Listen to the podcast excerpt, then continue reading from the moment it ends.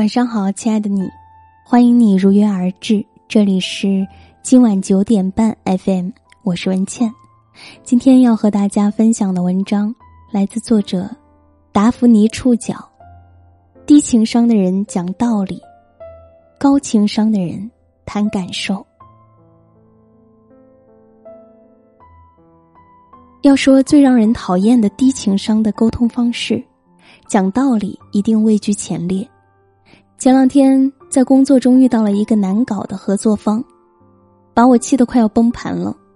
一下班立马约了个朋友想跟他吐槽一下，结果刚坐下来点了杯奶茶，我开始吐槽不到两分钟，朋友就打断了我，语重心长的说了一大段话，大概意思是，在职场上你应该更加专业一点，不要那么情绪化，越是面对这样的人，你就越不能生气。他就得逞了。你要硬气一点，不要让他觉得女人在职场那么好欺负。听完这段话后，我吸了一大口冰奶茶，什么都不想说了。无论是在生活中还是在工作里，所谓的道理讲的越多，越会让听的人堵得慌，不想再沟通下去。而讲道理的人，往往没有意识到这一点。他们是真的想为对方好，但最后也真的总会被冷落。这种低情商的沟通方式让别人厌烦，也让他们自己受委屈。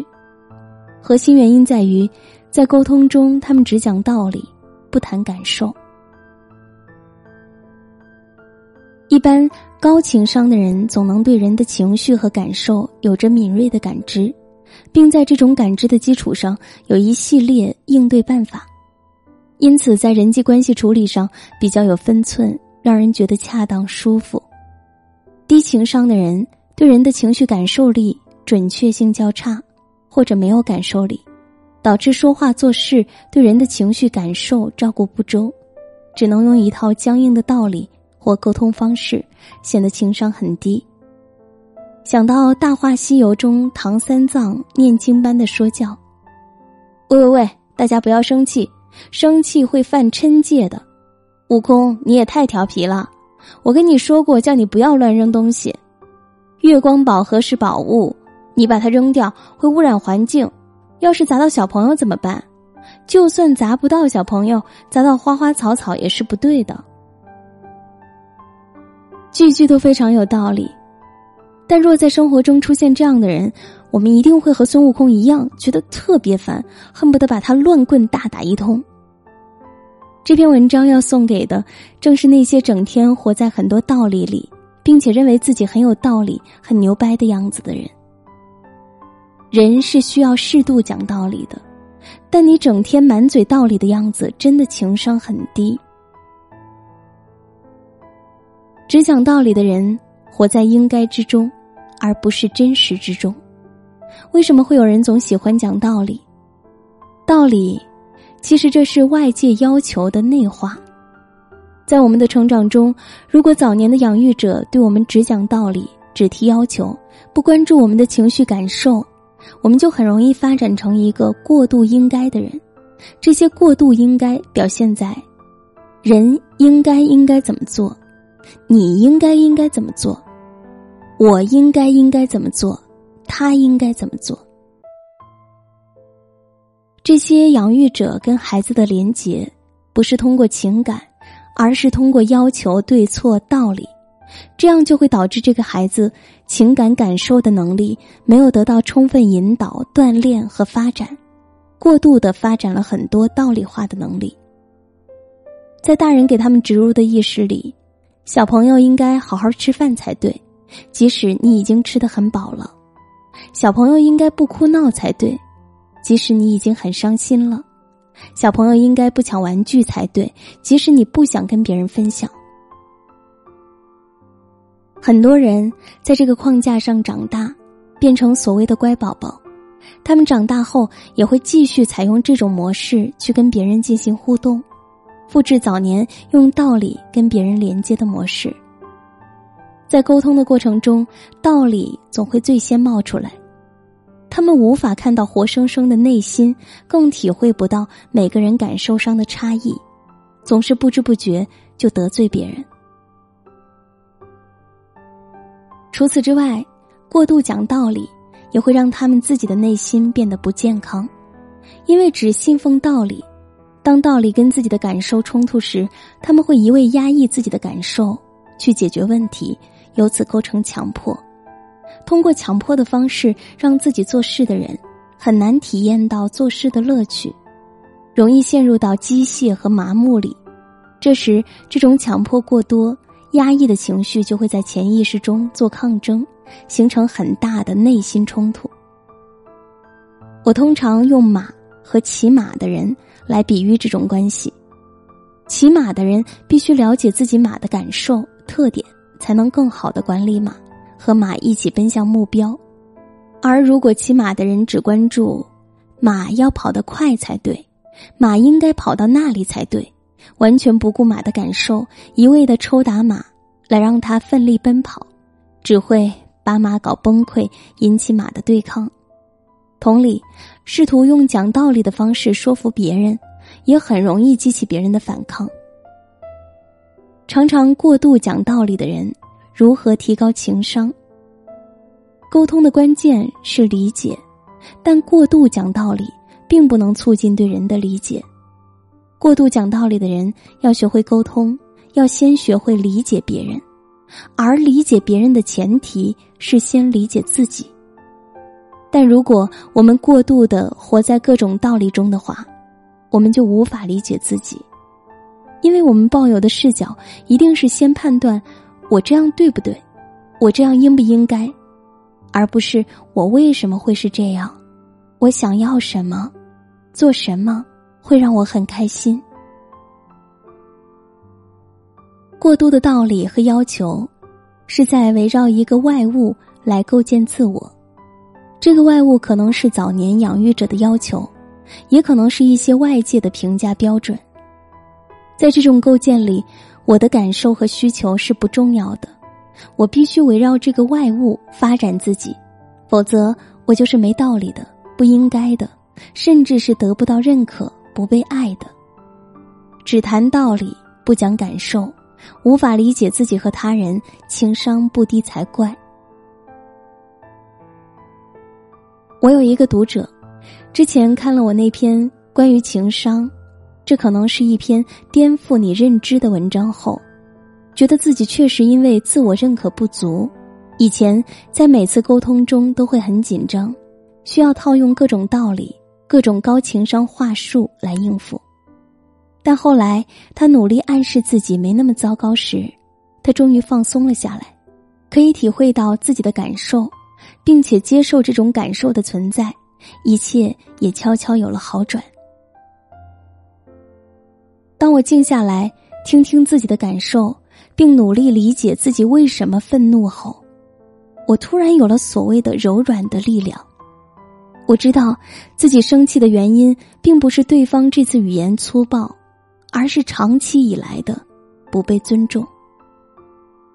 最后，我开诚布公的跟他聊了我的感受，发现并没有那么糟糕。他承认自己或许在不知觉，因为着急要结果。所以说了一些不尊重的话，伤害了我，也承诺之后的合作会更加注意。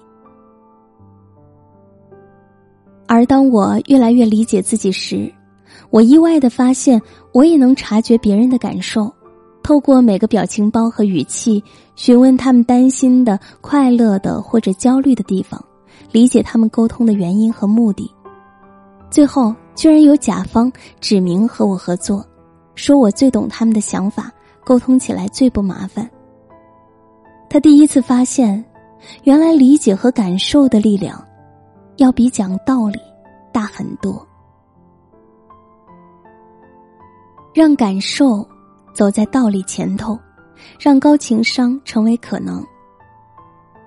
很多认为自己情商低、只会讲道理的人，可能会像我上面的读者一样。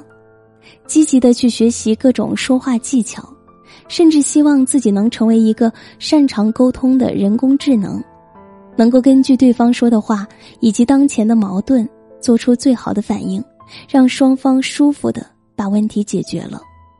但事实上，所有的说话技巧都基于理解本身。好的沟通永远都不是对方出一招，我们套用一个解决话术，而是两个流动的人在相互理解和感受之中对话，最后达到双赢。那些大道理往往会用僵硬的方式阻断了理解和感受，我们需要有意识的去理解和感受，放下道理。就像小时候。父母总是不接纳我们情绪情感的合理性，总是批判我们不应该这样那样一样。比如，小孩不应该馋嘴，小孩不应该让大人生气，小孩不应该哭闹，小孩应该懂礼貌一样。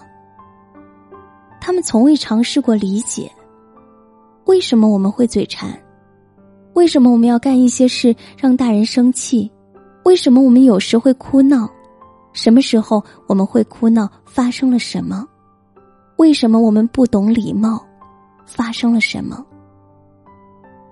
这些对情感和感受的忽视，甚至否定，让我们的真实自我得不到发展，让我们总害怕一旦不遵守那些要求和大道理了，我们就是不够好的，不配被爱的。但实际上，你任何的行为，都是合理的。小孩不就是会馋嘴吗？小孩凭什么不能让大人生气？小孩凭什么不能哭闹？小孩为什么要懂礼貌？怎样才算懂礼貌呢？这些要求和规矩其实是可以改变的，因为视角不同，对应的要求和规矩就完全不同。基于这一点，没有绝对正确的道理。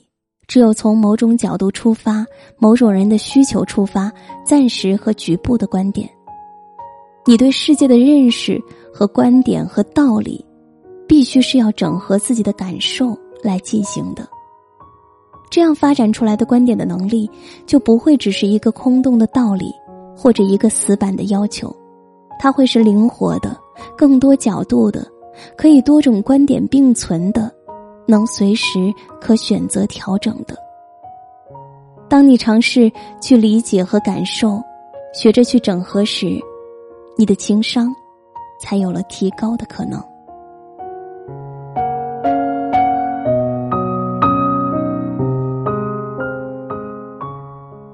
今晚的分享就是这样，感谢收听，希望这篇文章能够帮到你。喜欢这篇文章，欢迎点赞、转发、分享给更多的朋友。喜欢我的声音，欢迎你在微信公众号搜索“今晚九点半 FM” 大写的 FM，关注我。每天晚上睡前，听文倩为你读书。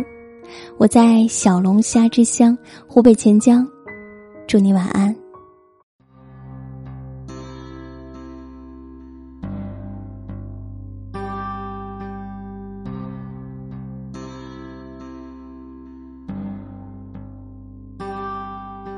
窗外雨都停了，屋里灯还黑着，数着你的冷漠把，玩着寂寞。电话还没拨，已经口渴，为你熬的夜都冷了，数的羊都跑了一个两个，嘲笑我，笑我耳朵失灵的，笑我放你走了，走了，走了，走了。路人穿街过河，好景只有片刻，森林都会凋落，风吹走云朵。你留给我的迷离说，岁月风干我的执着，我还是把回忆紧握。太多都散落，散落太多，好难过，难过是你走了，走了，走了，走了。过了很久，终于。我愿抬头看，你就在对岸走得好慢，任由我独自在这美与现实之间两难。过了很久终于我愿抬头看你就在对岸等我勇敢你还是我的我的我的你看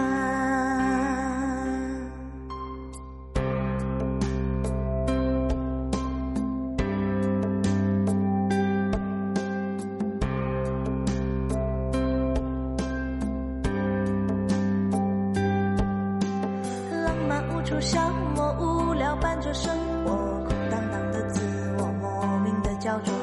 世界孤立我，任它奚落，我只保持我的沉默，明白什么才是好的，坏的都散了，散了太多无关的，散了后我醒了，